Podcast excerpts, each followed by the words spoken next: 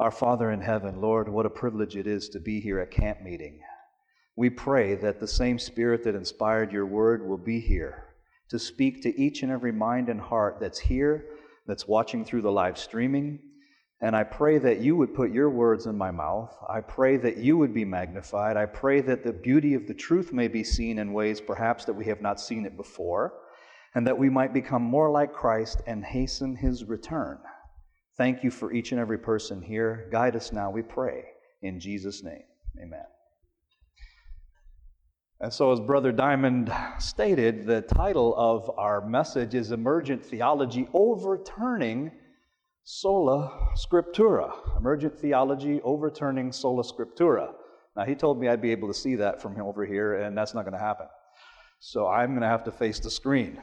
I'm going to ask one fundamental question throughout today's seminar and tomorrow's, and I'm going to seek to try to answer that question throughout today and tomorrow. And this one fundamental question is this Is emergent theology, as expressed through emergent worship, compatible with fundamental belief number one on the authority of Scripture? Those, most of you know that we have 28 fundamental beliefs, and the very first fundamental belief is on the authority and the sufficiency of the Bible, that it is all authoritative, it's the only source of revealed data from which we should gain an understanding of Christ, the plan of salvation, how to worship, what spirituality is, our doctrines, etc., etc. It's the only revealed source. And so, to ask the question differently, can we as Seventh day Adventists continue to uphold fundamental belief number one if we choose to co- incorporate emerging emergent practices into our worship services. So, this is what we're going to be chipping away at today for about an hour or so today and about an hour or so tomorrow. Now, um, in this first presentation, as we seek to answer this question, this first presentation will deal with the, the story of Jeroboam found in 1 Kings 12 and his violation of the sola scriptura principle and its inevitable results. The presentation tomorrow will outline how emergent theology relates with the sola scriptura principle. All right? So that's how we're going to try to answer this one fundamental question about emergent practices and whether they're compatible really with, the, with our, our, funda- our first fundamental belief. Uh, and I'm hoping that some of you that are here for the first time will kind of catch up and review some of the things that have been presented either by Diamond Garcia or Jonathan Zirkle or some of the other some of the other presenters. All right, the sin of Jeroboam. What is the sin of Jeroboam? Uh, what is its nature? What are the results of this sin? Well, we're going to find that in 1 Kings chapter 12, verse uh, 25 to 33. So it's camp meeting, and I hope that you brought your Bibles with you. So 1 Kings chapter 12, verses 25 to 33, and as you get there, Solomon is, uh, Solomon is dead, and um, Rehoboam is the king of Judah, and Jeroboam has just become the king of the northern tribes. They've now been completely separated. And so we pick it up in verse 25 and we'll read to verse 33 just so that we can kind of have this in our minds as we continue to go on throughout this presentation. It says, Then Jeroboam built Shechem and Mount Ephraim and dwelt therein, and went out from thence and built Penuel. And Jeroboam said in his heart, Now shall the kingdom return to the house of David. If this people go up to do sacrifice in the house of the Lord at Jerusalem, then shall the heart of this people turn again unto their Lord, even unto Rehoboam, king of Judah, and they shall kill me, and go again to Rehoboam, king of Judah. Whereupon the king took counsel, and made two calves of gold, and said unto them, It is too much for you to go up to Jerusalem. Behold thy gods, O Israel, which brought thee up out of the land of Egypt. And he set the one in Bethel, and the other put he in Dan, and this thing became a sin. For the people went to worship before the one, even unto Dan. And he made an house of high places, and made priests of the lowest of the people, which were not of the sons of Levi. And Jeroboam ordained a feast in the eighth month, on the fifteenth day of the month, like unto the feast that is in Judah. And he offered upon the altar, so did he in Bethel, sacrificing unto the calves that he had made. And he placed in Bethel the priests of the high places which he had made. So he offered upon Bethel the fifteenth day of the eighth month, even in the month which he had devised of his own heart, and ordained a feast unto the children of Israel.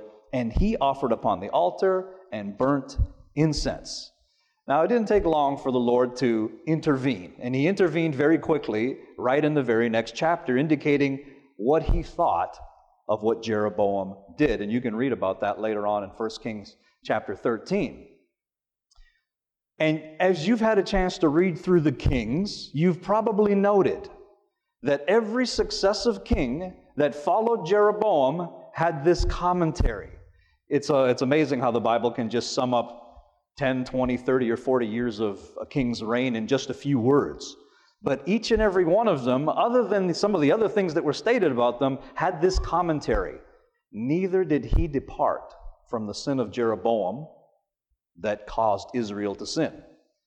The next guy shows up. Neither did he depart from the sin of Jeroboam. Neither did he, etc., etc., etc., until you get all the way down to 2 Kings chapter 17 and they are ultimately taken over by the Assyrians. And so turn there with me to 2 Kings chapter uh, 17. 2 Kings chapter 17. And as you see up on the screen there, it said that Jeroboam made them sin. It says a great sin. Again, we haven't even defined what the sin is yet. But this is the Bible commentary on what took place. Let's read 2 Kings chapter 17 verses 20 to 23. Now, this took place about 200 years after Jeroboam had set up his two calves of gold. It says, And the Lord rejected all the seed of Israel and afflicted them and delivered them into the hand of spoilers until he had cast them out of his sight. For he rent Israel from following the house of David, and they made Jeroboam the son of Nebat king, and Jeroboam drove Israel from following the Lord and made them sin a great sin. For the children of Israel walked in all the sins of Jeroboam, which he did. They departed not from them until the Lord removed Israel out of his sight, as he had said by all his servants the prophets. So was Israel carried away out of their own land to Assyria at, unto this day. Now, in Romans chapter 15, verse 4, the Bible says that whatsoever was written aforetime was written for our learning. If we are ignorant concerning the nature of the sin of Jeroboam, uh, we will not escape the consequences of that sin should we, corporately as a church, participate in it. If Jeroboam got the ball rolling, and if each successive king after him did nothing about it, this, this kind of sin was like a cancer that became systemic. I learned that word when my wife went into nursing. Systemic was a new word for me. And if it's a new word for you, it means that if you have cancer and the cancer is systemic, it is inoperable. You can't just excise a certain piece of it. It has penetrated and influ- infiltrated the entire systems of the body. There is nothing more outside of divine intervention that any physician can do to heal it. This case was even outside of divine intervention. They had chosen to follow in this path, and God did not work a miracle in order to, present, to prevent the consequences of their actions. And so, this sin here is the cause for the demise of the northern kingdom and the, over, the overtaking of them by the Assyrians. It's not that just that the Assyrians were a mighty superior power militarily, although they were. That wasn't really the cause for why the Israelites were defeated. Anytime God's people are defeated, it's not necessarily the might of the opposition that does it. It's the sin of Jeroboam, the Bible said, that did it. That is the ultimate cause of what was taking place. And yes, that sin is systemic in its nature if we are if if we go ahead and take on that sin then there will be major problems and so i'm working in the area of worship i've been working in there for for quite a few years and so hopefully i can get the project done maybe this summer or this fall and finish off this this this behemoth of a dissertation and so you're the guinea pigs here uh, you that are, that, are, that are watching, that are listening, you that are listening live, via live streaming. And so I'm going to take the sin of Jeroboam and then apply it to worship. If most of us were tr- going to try to guess what this sin was, it would probably have to do something with worship. But there's something even more dangerous going on um, uh, with this sin. Now, I'm going to talk about the kind of technicalities that belong to theology. You know, when some people talk about worship, for most people, the most important worship part of worship is a person's attitude. And if a person's attitude is fine, then, it's, then everything is okay.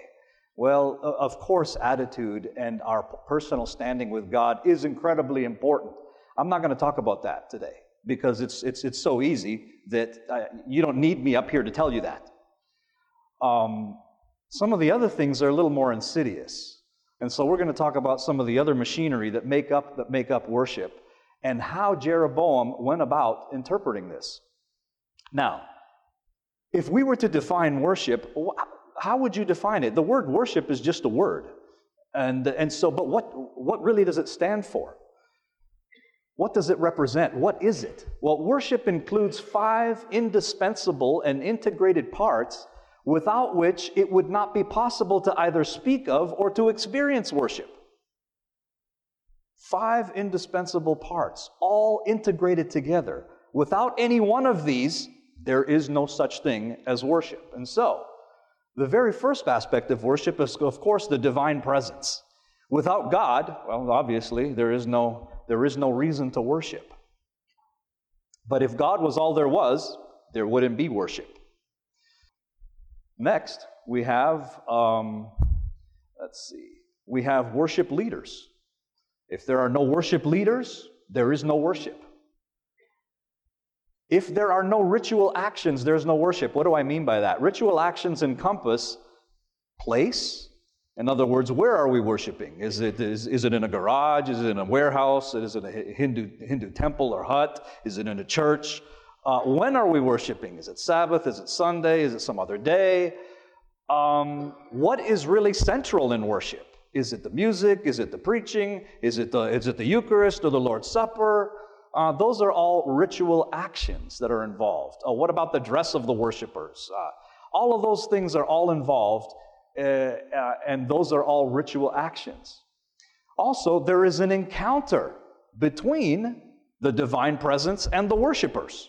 That's the, that's the fundamental reason for why we come together to have an encounter with God. And then, after that encounter, there is a response to the encounter. You can analyze all kinds of worship scenes, and I've been able to reduce it down to these five basic broad components. And without any one of these, there is no such thing as worship. All right? And we're not even talking about true worship versus false worship. True worship versus false worship assumes these five components. All right? I see some of you want to ask questions. We're going to do that later because I got a lot of material to present. The sin of Jeroboam. What is the major sin of Jeroboam? Is it the worship style? Is it the fact that he selected priests out of every class of people? Is it the fact that he overturned the major festivals? Is that really the sin of Jeroboam? I want to suggest something different here. All those are definitely part of it, but the major sin of Jeroboam is a rejection of God's word, which is hidden right in the passage. Look again to 1 Kings chapter 12. 1 Kings chapter 12. And in verse 27, it says, If this people go up to do sacrifice in the house of the Lord at Jerusalem, then shall the heart of this people turn again unto their Lord, even unto Rehoboam, king of Judah, and they shall kill me and go again to Rehoboam, king of Judah. All right, so that's the context. Now, here it is in verse 28. It says, Whereupon the king took counsel and made two calves of gold. It's right there. It said that he took counsel and when you read the, the next part of the verse, and he made two calves of gold, it tells you where he got his counsel from and where he did not get his counsel from. All right? So, the very first step in the wrong direction is that God's word is rejected and replaced with human philosophy and culture. Okay? God's word is rejected and replaced I'm talking about as authoritative sources, okay? Because culture is involved in ritual actions. We may or we may not get to that, okay? I'm talking about an authoritative source that interprets the five components the divine presence, the worship leaders, the ritual actions, the encounter, and the response to the encounter. The authoritative source for Jeroboam for interpreting the entire worship phenomenon is human philosophy and culture. That's the very first and most deadly step in the wrong direction. As a result, this is critically important. As a result, the sanctuary is eclipsed and no longer provides the correct interpretation for the five worship components. Look at the passage closely for a minute. Again, in verse 27, if this people go up to the house of the Lord at Jerusalem, and then, you know, their, their loyalties will be turned to Rehoboam. So he took counsel and made two calves of gold and said unto them, It is too much for you to go up to Jerusalem. Behold thy gods, O Israel, which brought thee up out of the land of Egypt. Now notice, where did he set up these gods? He set the one in Bethel and the other he put in Dan. In other words, the people were no longer to go to Jerusalem in order to have an encounter with the divine presence during the festivals. The, what was at Jerusalem? At Jerusalem was the sanctuary. That's what was at Jerusalem. So once God's word was ultimately rejected, the sanctuary as an interpretive principle was also rejected as well. It cannot be any other way. So the sanctuary is not just, if you thought the sanctuary was just one of the 28 fundamental beliefs along with the Sabbath, that you can kind of compartmentalize in a box with all the other doctrines, it isn't the case. It has a much greater value and an interpretive value, and, I, am probably going to speak to that. The, the, presentation is, I think, pretty well organized, but my, my delivery of it may not be. So we're going we're going to go back and forth on this. So the sanctuary is eclipsed and no longer provides the correct interpretation for the five worship components. Because that's where people went to worship, correct? They went to the sanctuary to worship. It was a place of worship, but I'm going to tell you that it is much more than a place of worship. It provides the correct interpretation to all those components. And once you ditch God's word, you ditch the sanctuary as the principle that interprets all that. And I'm going to keep pounding on that as we continue to move along today and tomorrow. So once God's word is rejected and the sanctuary is eclipsed as providing the correct interpretation, the five worship components, I'm talking about the divine presence, the, the worship leaders, the ritual actions, the encounter, the response to the encounter, all of those things constitute what worship is, without which it's impossible to speak of it or to experience it. Once the God's word and the sanctuary are knocked out, those components are now interpreted on the basis of philosophy and culture. That is the authoritative principle that decides how to interpret all of those things. So, this is the decision that the folk in Jeroboam's day have to make. It's impossible to talk about worship with all, without all those components the divine presence, worship leaders, ritual actions, encounter, and the response to the encounter. This is the decision that they're going to have to make. Are they going to use human philosophy and culture as the system that interprets the worship components? Or are they going to use God's word and the sanctuary as the system that interprets the components? Are you seeing the, are you seeing the issue here? And you cannot blend the two together.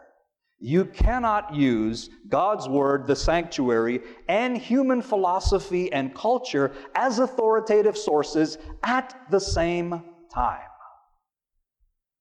I can only illustrate that without going through Philosophy 101, which it takes me, you know, a year to take the students down at OH through the history of Christianity. It takes me a year to explain what philosophy is and how it affects all this stuff.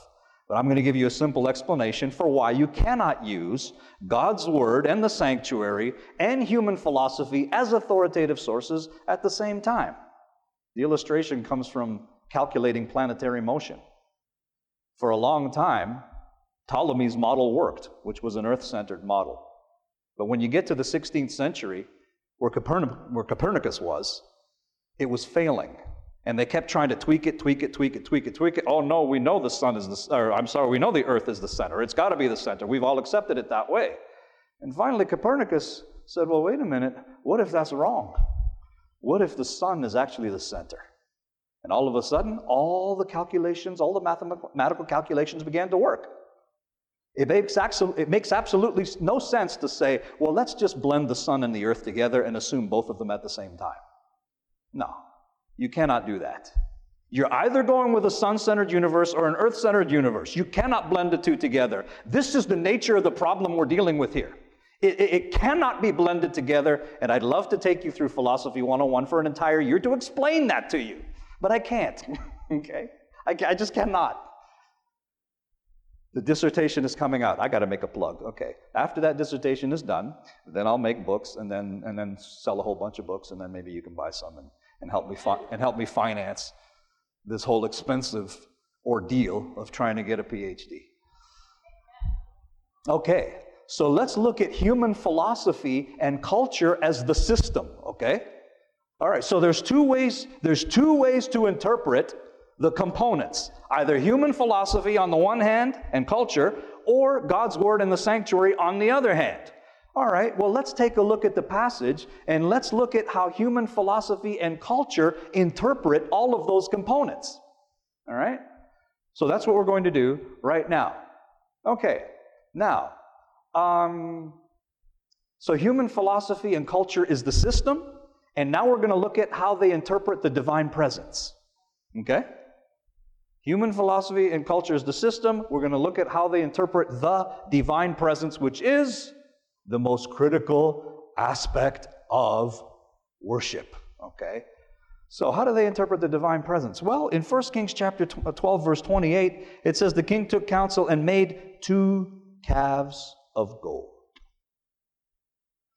The divine presence is synonymous with nature. He says, These be thy gods, this, this right here, which brought you up out of the land of Egypt. So the divine presence is integrated within nature. Once you ditch the authority of God's word in the sanctuary, your interpretation of the divine presence comes from nature, and here it's inextricably linked with nature. Okay? So God and nature are now indistinguishable. In pantheism, you've probably heard that if you've been coming to the seminar, you've probably heard that word before. Pantheism is an interpretation of the God world relationship. And in pantheism, God's being is indistinguishable from nature. If you see a blade of grass, that's God. Every part of it is. Whatever it is that you see out in nature is God. You might have, you may not have heard of this word, panentheism. Okay? God is still reduced to the creation in panentheism. So, in both pantheism and panentheism, God is reduced to nature. Now, what's the difference between the two? In panentheism, God's body is the world, and God's soul is the immaterial and timeless aspect of the world. If this sounds crazy, it absolutely is. Not only that, not only is panentheism that, but as we come as we come back tomorrow, panentheism and theistic evolution are one and the same. Okay? So, in panentheism, well, not all of the world is God. But God is still not to be disassociated from the world, okay? So, if God was reduced to a human body, well, then part of that body would be, you know, everything you, that you see on the external. But with body soul dualism, there is a soul, an immortal soul, you know, within body soul dualism. You just take that and now you apply it to the universe. And that's panentheism. So in body soul dualism, which is greater, the immortal soul or the body? Obviously, the immortal soul is greater, has infinite more value and worth according to that system. Well, you just take that and now you place that within the world. And so there is a dualism in the world. You have God's body and then God's soul. All right. Yes, if this sounds absolutely crazy and idolatrous, it absolutely is. Okay. Component number two. Um, if we use human philosophy and culture as the system, then what about the worship leaders? Well, in 1 Kings 12:31 it says that he made priests from every class of people. That's the New King James version. All right? Uh, the qualifications for the priesthood were no longer observed. That's very clear right in the passage. And in 1 Kings 12, verse 32 and 33, Jeroboam actually became the object of worship. Did you notice how many times it said he did this and he did that?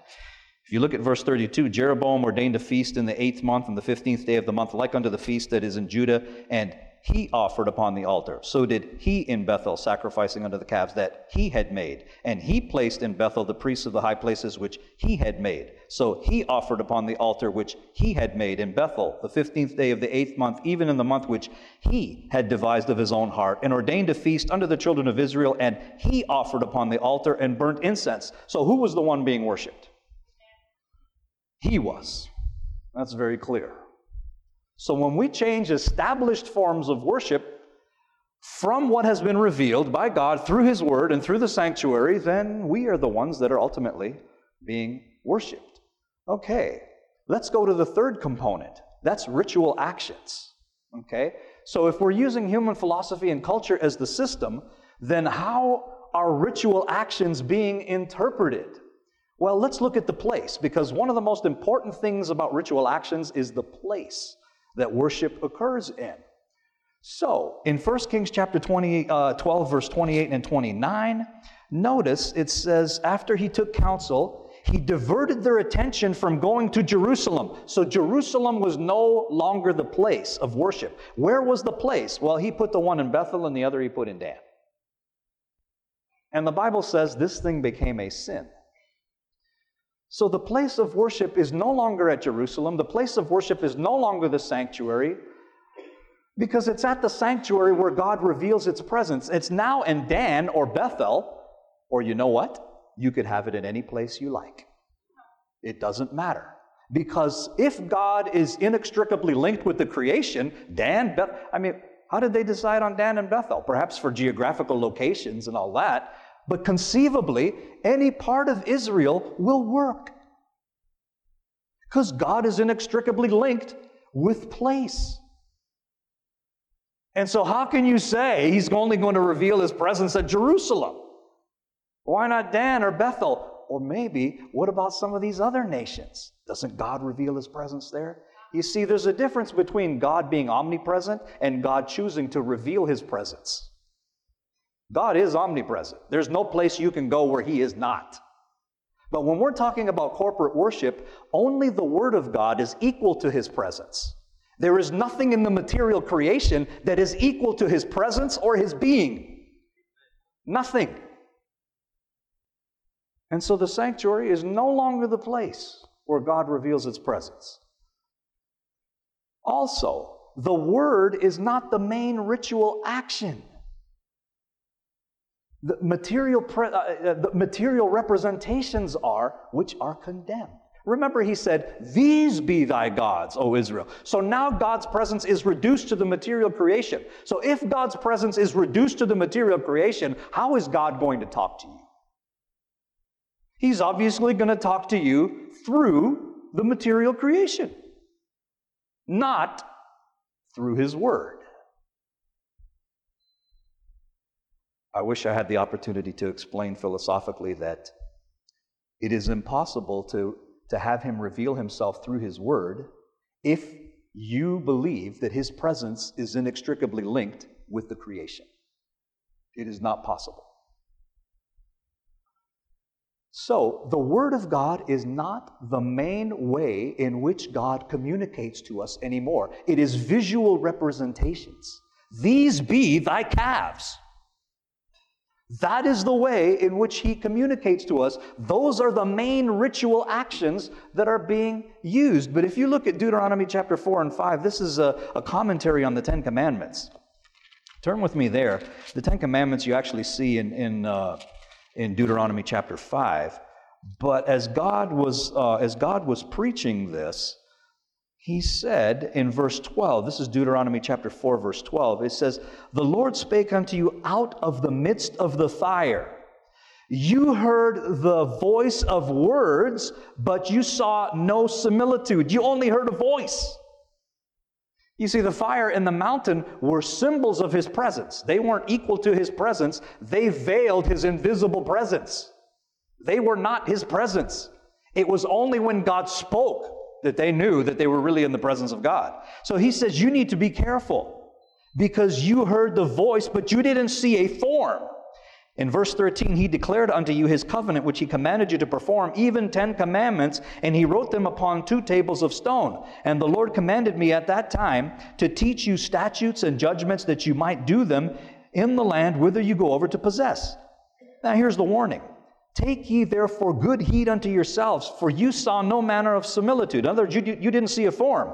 On the day that the Lord spoke unto you in Horeb out of the midst of the fire, what would be the result? Verse 16 Lest ye corrupt yourselves and make you a graven image, the similitude of any figure, the likeness of male or female, and it continues to go on and on and on. He said, Look, in that worship service on the Ten Commandments, or at, at, at Mount Sinai where I spoke the Ten Commandments, it was the Word that was the main ritual action. And that really is the pattern throughout the Bible, which we'll get to.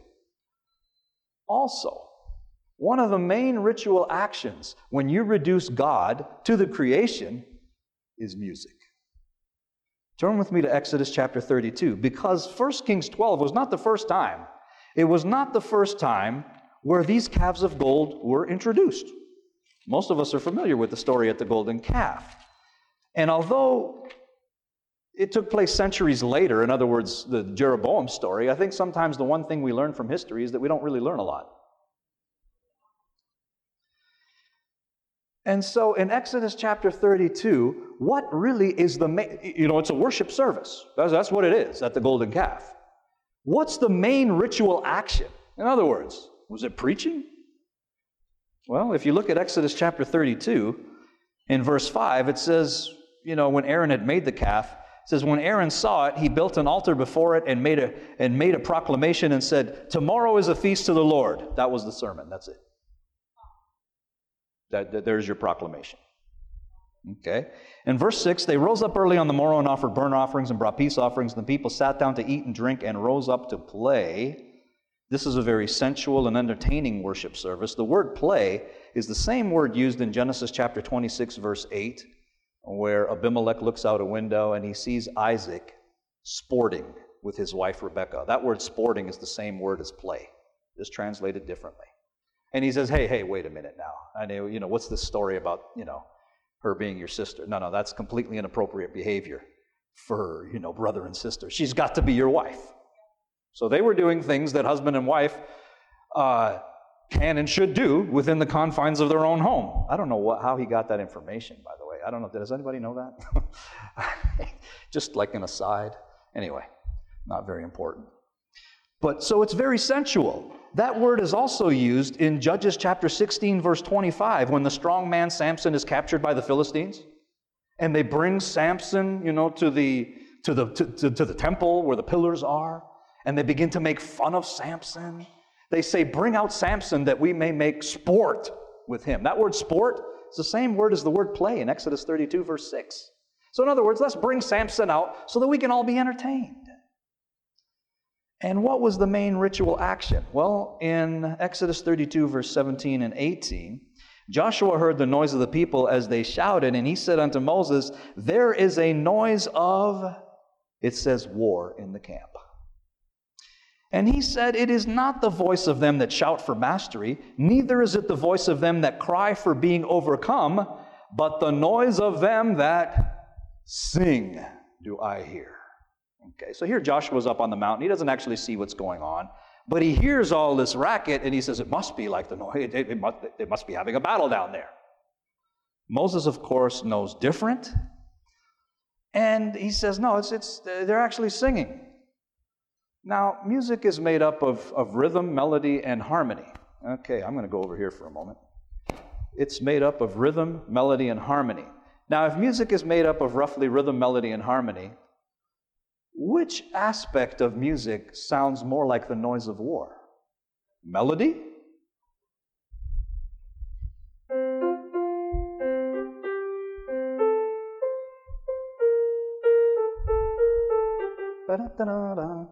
Does that sound like the noise of war? What about harmony? Ah.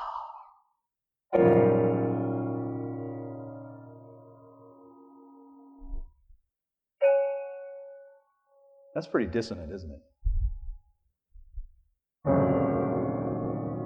Very dark.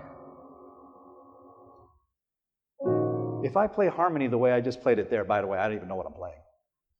Is that the noise of war? No, it's the rhythms. Of course, it's the rhythms. I haven't had anybody object.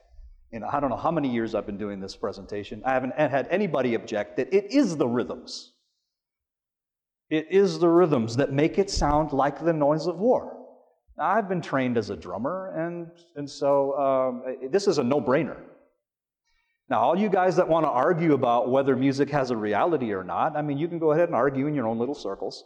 But this is really a philosophical issue, by the way. Because if you say that music has no moral value, you're making a philosophical statement. This is not a musical statement. You're saying that there's a part of reality that you can make anything you want. You're saying you decide what reality is. That's a philosophical statement. You're trying to make it a musical issue. It is not a musical issue, it is a philosophical issue. You and I don't decide what reality is. And don't get me going on other things. You and I do not decide what reality is. Okay? So music becomes the main ritual action. When God's presence is inextricably linked with the stuff that he has created, the Bible tells us that music, rhythmic music, again, you can't have, you can't have music without rhythm. I'm talking about a specific kind of rhythm. Okay? Rhythmically driven music like rock and jazz and all these types of things, syncopated music. That is the main ritual action. Okay? Now, it's, it's only the rhythms that make people dance. And if you want, if you want to read a commentary on this, okay, read the Adventist Bible commentary because it mentions words that I'm not going to mention in mixed company about the kind of things that males and females were doing with one another, okay?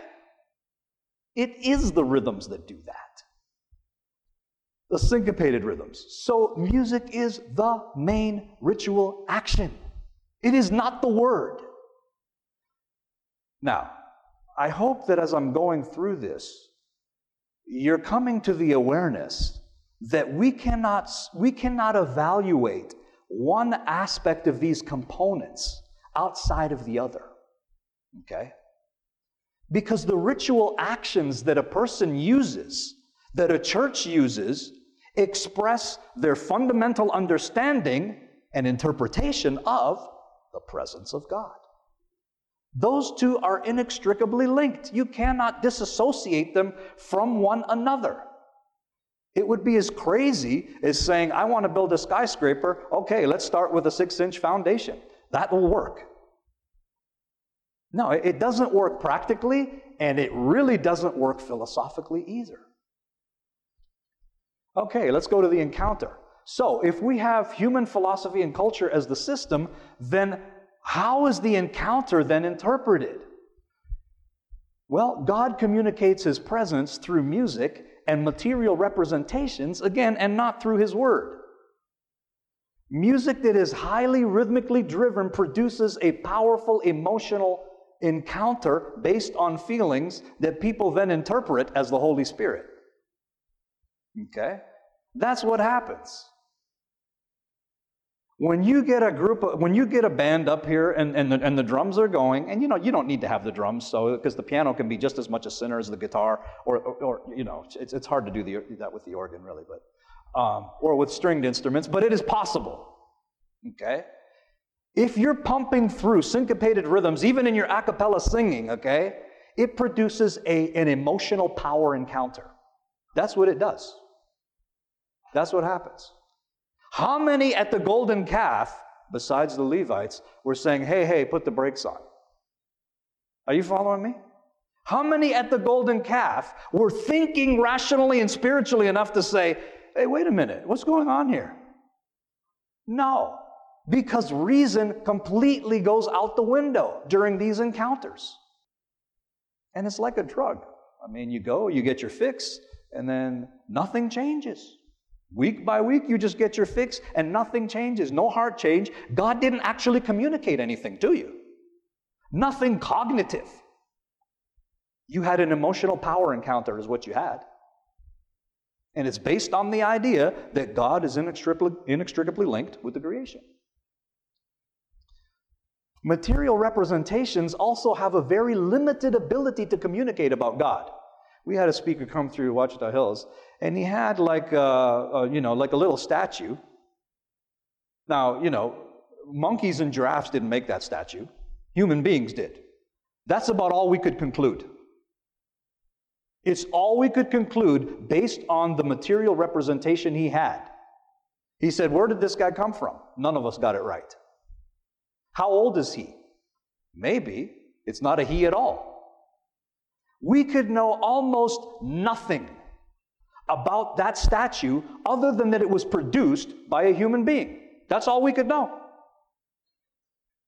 When, when God is linked with the creation, and when our only access to Him in an encounter is linked with the creation, there's almost nothing that we can know about Him other than He exists. That's it.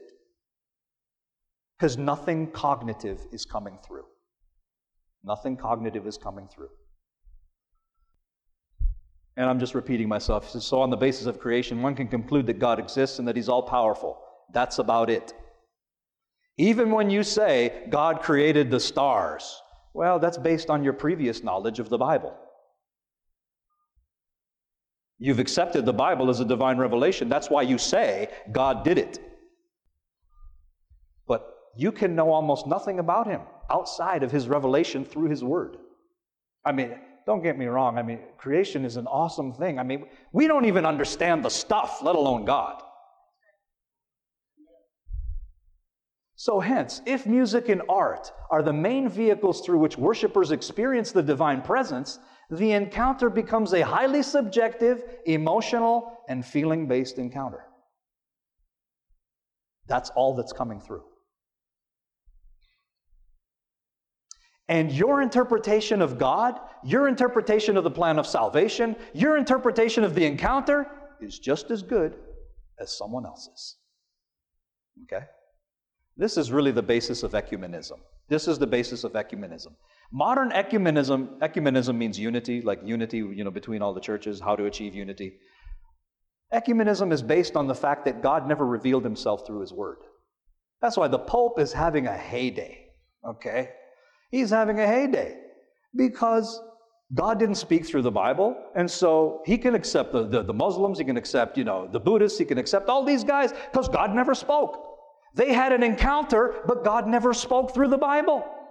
Okay? They had an encounter. That's all that happened. And the Muslim interpretation is as good as the Buddhist, is as good as the Christian, is as good as the Adventist, and so forth and so on. It's all based on the fact that this thing was never revealed by God. And that's what's taking place. Okay, the response to the encounter. Well, in Exodus chapter 32, verse 18 and 19, at the golden calf, they're singing and dancing to the music that emphasizes the syncopated rhythms. It's very sensual in nature, so the responses are all sensual in nature. Um, it, says, uh, in, uh, according to the Net Bible in Exodus 32, verse 25, Moses saw that the people were running wild, for Aaron had let them get completely out of control, causing derision from their enemies. So the people are out of control. Those are the responses. Okay? Or else it's a, it's a highly subject, uh, subjective contemplative response. That's it. And, and, and my interpretation of the encounter could be diametrically opposed to and contradictory to yours. You know what? And everyone's right, and it's okay, according to that model. All right, so that's with human philosophy and culture as the system. Okay, so we have the divine presence, just to kind of summarize the divine presence is indistinguishable from nature, worship leaders not qualified by Scripture, ritual actions, the sanctuary is abandoned, the word is no longer central, material representations and music are. The encounter is based on feeling and emotion, the response, sensual, out of control. All right, well, Let's switch systems, okay? Let's go to God's Word and the sanctuary as the system. So we've looked at human philosophy and how human philosophy interprets, or I should say, in the time of Jeroboam, how they did that, how they interpreted the divine presence, worship leaders, ritual actions, encounter, and the response to the encounter. Let's look now at God's Word and the sanctuary as the system that interprets these components, all right? So we'll do a little compare and contrast.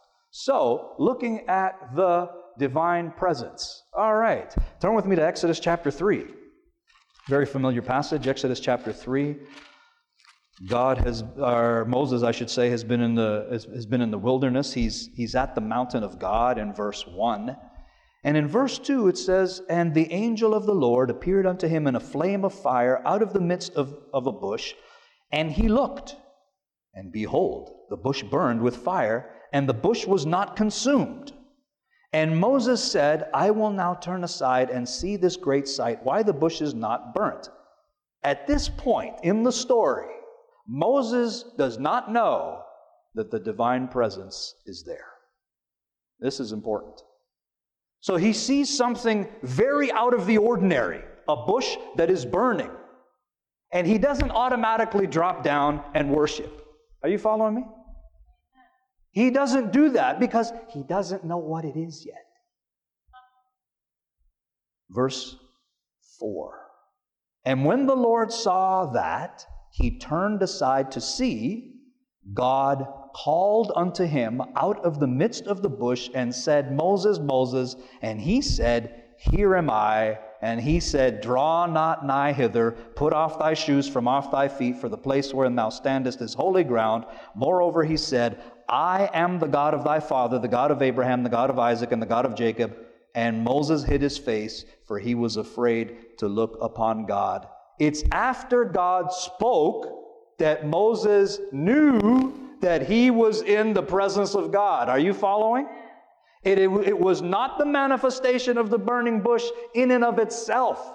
It was God actually speaking to him, the invisible God speaking to him out of the bush. And Moses Ah, that's the presence of God.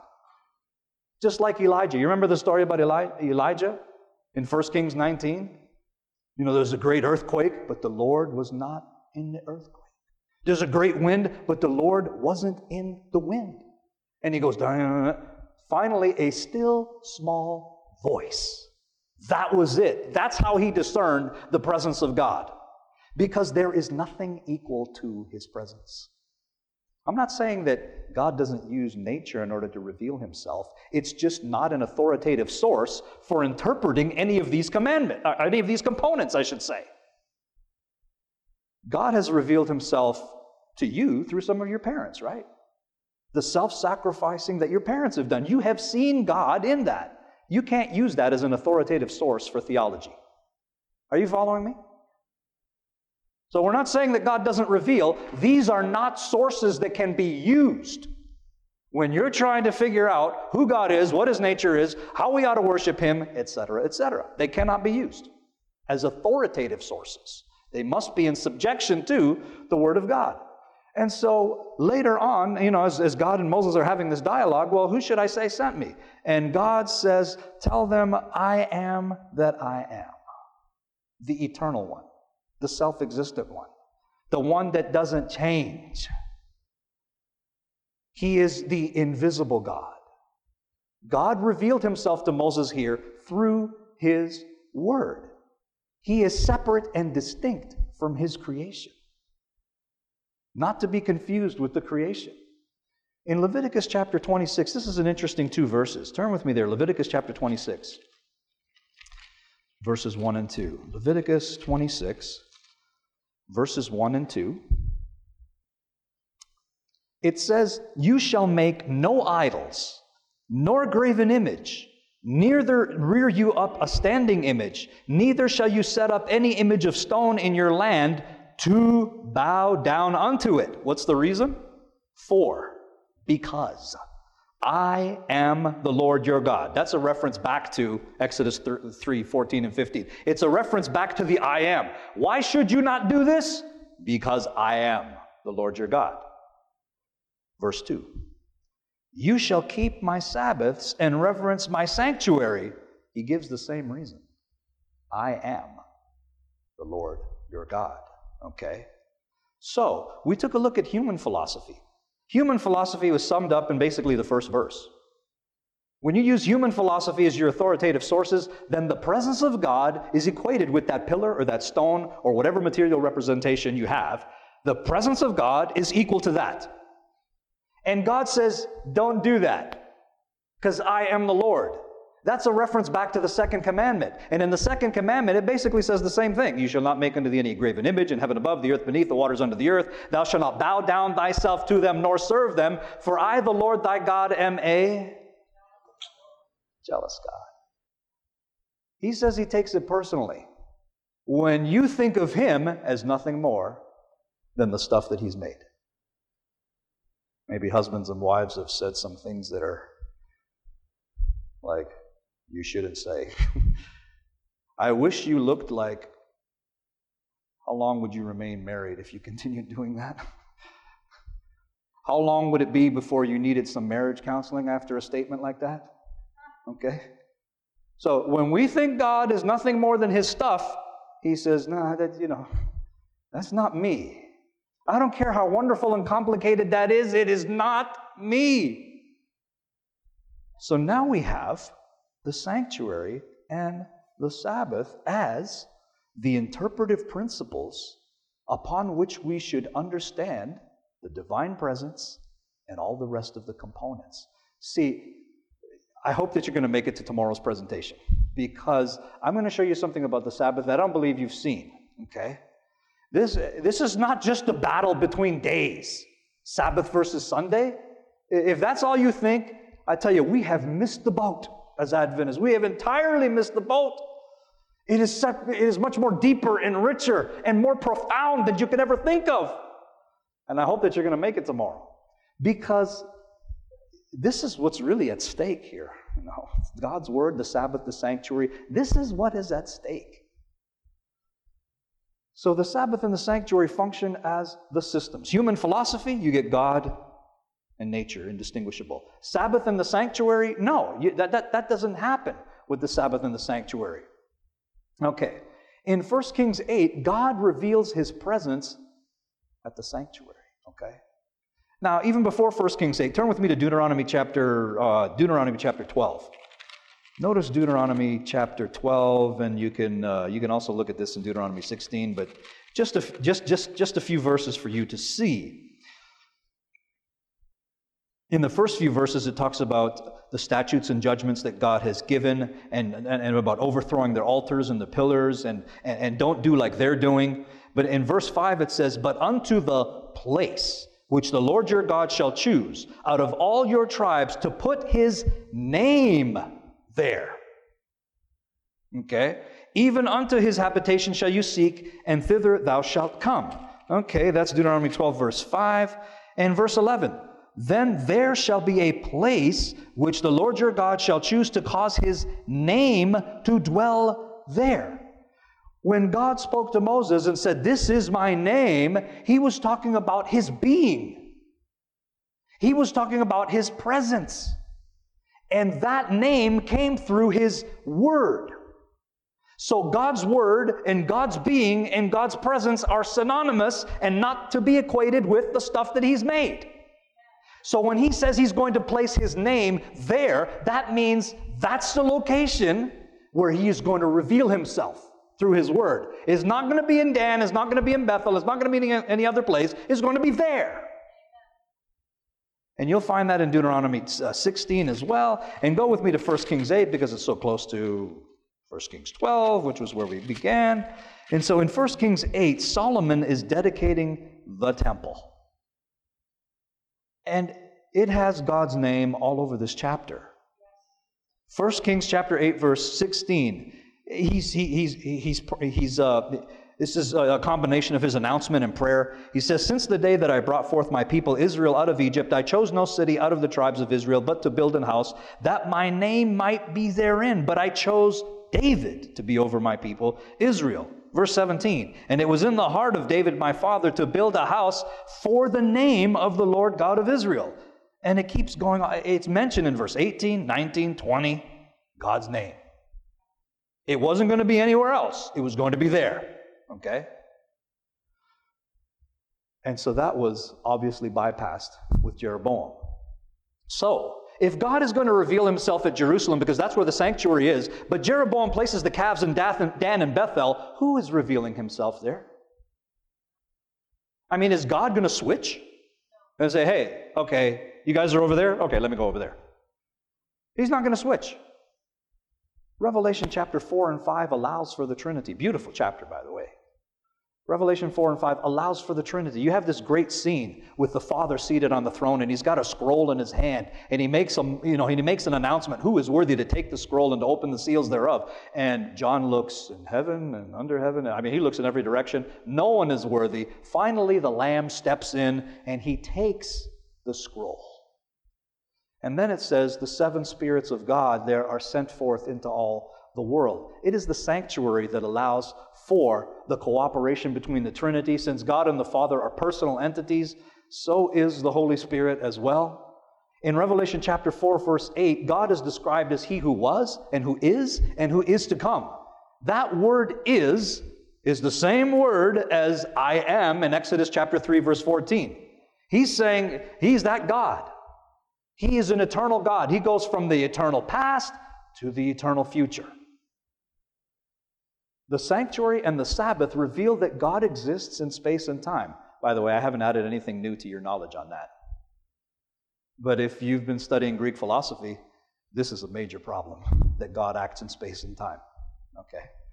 So, in the sanctuary, is the Shekinah and the presence of God fused within the articles of the furniture?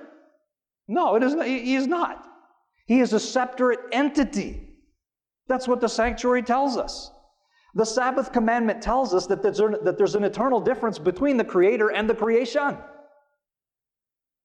So when we reject God's word and we, adopt, and we go for human philosophy as authoritative sources, no wonder they, they don't see the relevance of the Sabbath. And it's not because our Greek and Hebrew scholars aren't doing a good enough job. They have bought this hook, line, and sinker. Okay? You, you show them the Bible with the Sabbath text, it's like you're talking in a different language. Okay? These guys are not going to see this.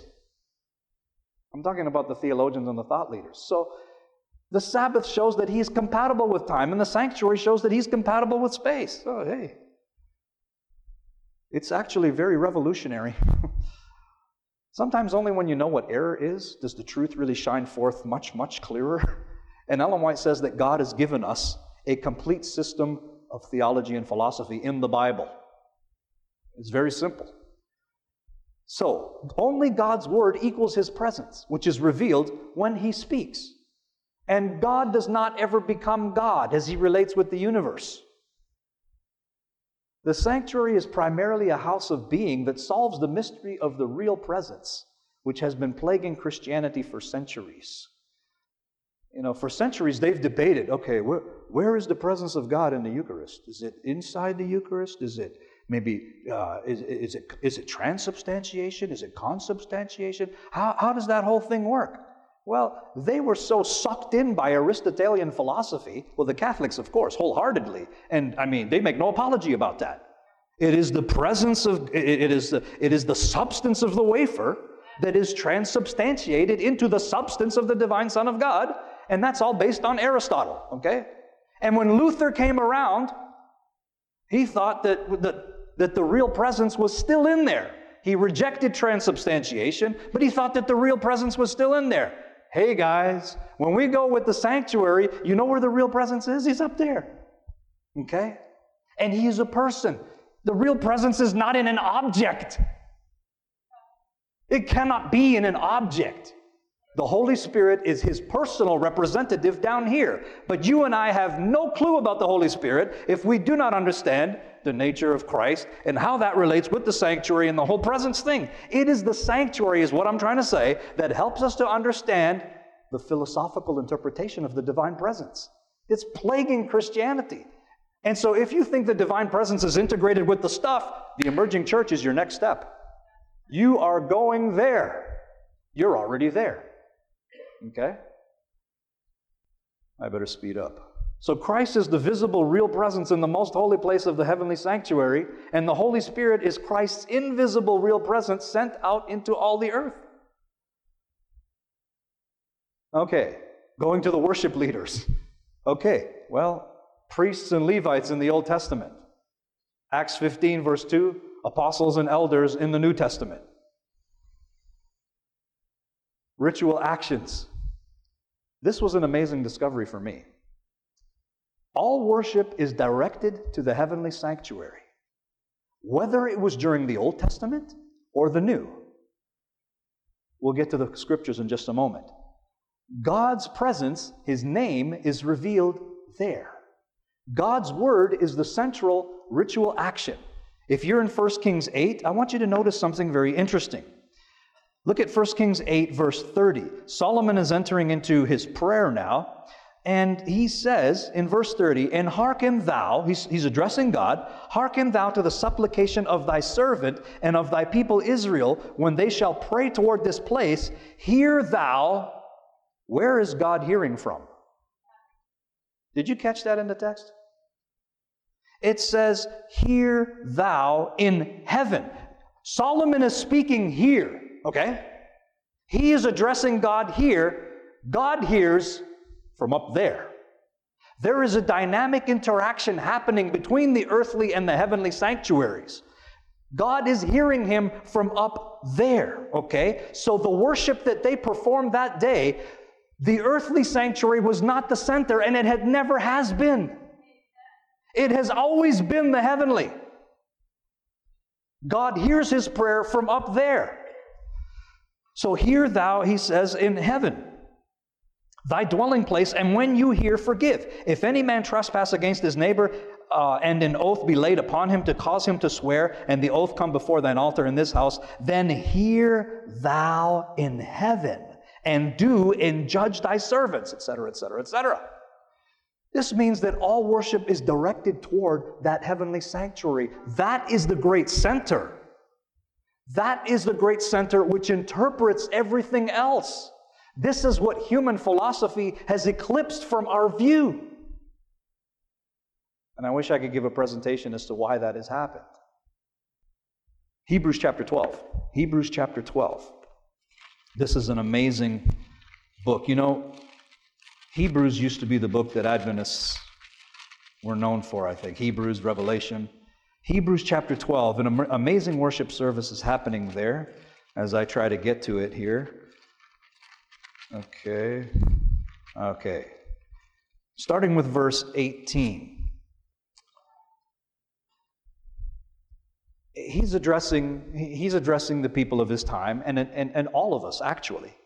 He says, For you are not come unto the mount that might be touched and that burned with fire nor unto blackness and darkness and tempest, and the sound of a trumpet, and the voice of words, which voice they that heard entreated that the word should not be spoken to them any more, for they could not endure that which was commanded. And if so much as a beast touch the mountain, it shall be stoned or thrust through with a dart. And so terrible was the sight that Moses said, I exceedingly fear and quake. We know that was talking about when God spoke the Ten Commandments. So he's saying, when you assemble for worship, you're not coming there. That's not where you're assembling. Notice verse 22. But you are come to Mount Zion, and unto the city of the living God, the heavenly Jerusalem, and into an innumerable company of angels, to the general assembly and church of the firstborn, which are written in heaven, and to God, the judge of all, and to the spirits of just men made perfect, and to Jesus, the mediator of the new covenant, and to the blood of sprinkling that speaketh better things than that of Abel. Notice the appeal now. See that you refuse not him that speaketh. So he's saying here that when we assemble for worship, for corporate worship, that's where we're going. And that isn't really new to the book of Hebrews. What is it? Hebrews chapter 4, verse 16. What does it say? It says, it just popped into my head here. It says, Let us therefore now come boldly, where? To the throne of grace. Well, where's that? That's in heaven. It's no different from when Solomon prayed. Solomon prayed on earth when he was in heaven. The words were there. God heard them from there. By faith, we enter there. When we worship, that is the location. And if that is the location, then this idea of the sanctuary is not just one of the 28 fundamental beliefs that's equal to all the rest of the doctrines. It has a highly interpretive role that I think ever since the 1950s, we've completely lost sight of completely. The greatest bungle in the 1950s, you know, was what? It was the fact that the sanctuary just became a distinctive badge of Adventism. It was replaced from the system, which our pioneers understood, to just an identifying badge. That's all. It completely lost its methodological role. Sorry for that big word. It completely lost it. That's what happened in the 1950s. Don't get sidetracked on all these other issues. That was the main issue. We, you know, we weren't ready to debate the Calvinists who were steeped in Greek thinking and in Platonism and Augustinianism, and those boys weren't ready. That was the major problem back then. So in, he, in Hebrews chapter 12, all worship is directed toward the heavenly sanctuary. God's name and place is revealed there. God's word is central. Do you see that in the passage? It's all about God speaking. That's actually out throughout the entire epistle to the Hebrews. Oh, I better not. I only got five minutes. I was going to launch into an exposition on that. In Revelation chapters 4 and 5, just picture the scene. You have the Father seated on the throne. He has the scroll in his hand. No one's worthy to open the scroll. All of a sudden, Jesus is there. Now, isn't there music up there? Where is John's attention? What is he weeping and crying about? He wants to know what's in that scroll. Are you thinking of the worship implications here? Are you thinking of what should be central and most important in a worship service? He wants to know what's in that scroll. If you study Ellen White's writings, that scroll represents the entire history of creation and of humanity ever since, ever since we got here. He wants that thing unfolded. He wants to know the meaning of it. He's not, he's not caught up in the music. That's where his attention is. That's what's central. Okay, the encounter. Since God's word is the main ritual action, the divine presence comes to us through the preaching of God's word, which is directed to our minds. That's why he says, See that you refuse not him that speaketh. How does God speak today? At Mount Sinai, he actually thundered with his own voice. He speaks to us today through the word, which is the only thing that's equal to his name and his being and his presence. That's how he speaks to us. So that's why the, the, he says, See that you refuse not him that speaketh. And there's even more in the passage. Since God's words have far greater ability to communicate than music or art, the encounter is primarily a cognitive encounter. Look at Romans chapter 12, verse 1 for a moment here. Romans chapter 12 and verse 1. It says, I beseech you, therefore, brethren, by the mercies of God, that you present your bodies a living sacrifice, holy and acceptable to God, which is your reasonable service. The Greek words there actually mean, which is your act of worship. Now, notice what it says in verse 2 and be conformed, not conformed to this world, but be transformed by what? The renewing of your mind, that you may prove what is that good and acceptable and perfect will of God. When the sower goes forth to sow his seed, if they do not understand the word, then they cannot incorporate it in their lives. God wants the mind and the heart. That's what he wants. In the encounter, the sanctuary and the covenant go together. The sanctuary interprets the components of worship, but the covenant explains the nature of the encounter between the divine presence and the worshiper. What do I mean by this? Have you ever heard the, you know, the, the biblical phrase, Christ in you, the hope of glory? Well, some people actually believe that in some essential sense, God is in you. In other words, the same stuff that God has, you have. That's not what the text is saying. Okay? That's an interpretation of the God world relationship that's very close to what we're trying to debunk. It is the covenant that explains how God is in us. The new covenant tells us that he, he wants to place His laws in our minds and in our hearts. That's what it means for Him to be in us and us to be in Him. So the sanctuary and the covenant are interpretive principles that help us to understand what these things are all about.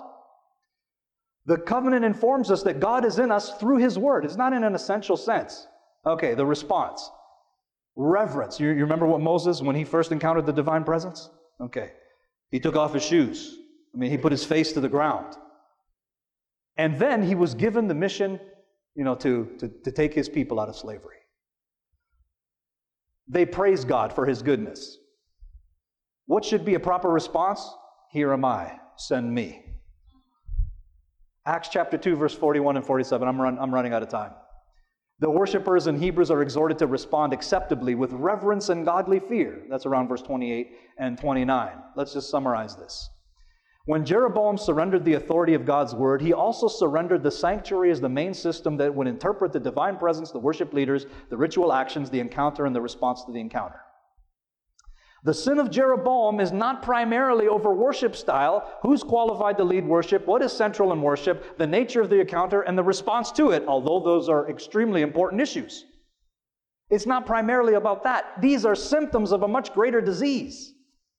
The sin of Jeroboam consists of abandoning the authority of God's word, the only source of revealed data, which is inextricably linked to the sanctuary, is the system that interprets all the components of worship. That is the major problem.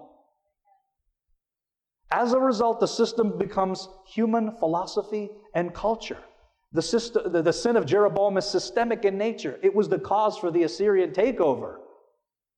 And it results in the worship of nature over the worship of God abandoning the scriptural qualifications for worship leaders. The word preach and preaching no longer central. A non cognitive feeling based power encounter. And lack of reverence, lack of evangelism, lack of all the things we just covered. Now, this is my conclusion. And I'm hoping, if this has been making sense, that it can be yours. One cannot incorporate the worship style of Jeroboam and at the same time uphold the authority of God's word. It cannot be done. And so I pray that you will be here tomorrow when we ask the question what does all this have to do with emergent worship and theology? Let's pray. Father in heaven, thank you for this time. And I just ask that you will continue to be with us, to lead us, and to guide us into all truth. Surely you're coming soon. The enemy wants to introduce a counterfeit. Help us to have discernment. Help us to have love and help us to fulfill your will. In Christ's name we pray. Amen. This media was brought to you by Audioverse, a website dedicated to spreading God's Word through free sermon audio and much more. If you would like to know more about Audioverse, or if you would like to listen to more sermons, please visit www.audioverse.org.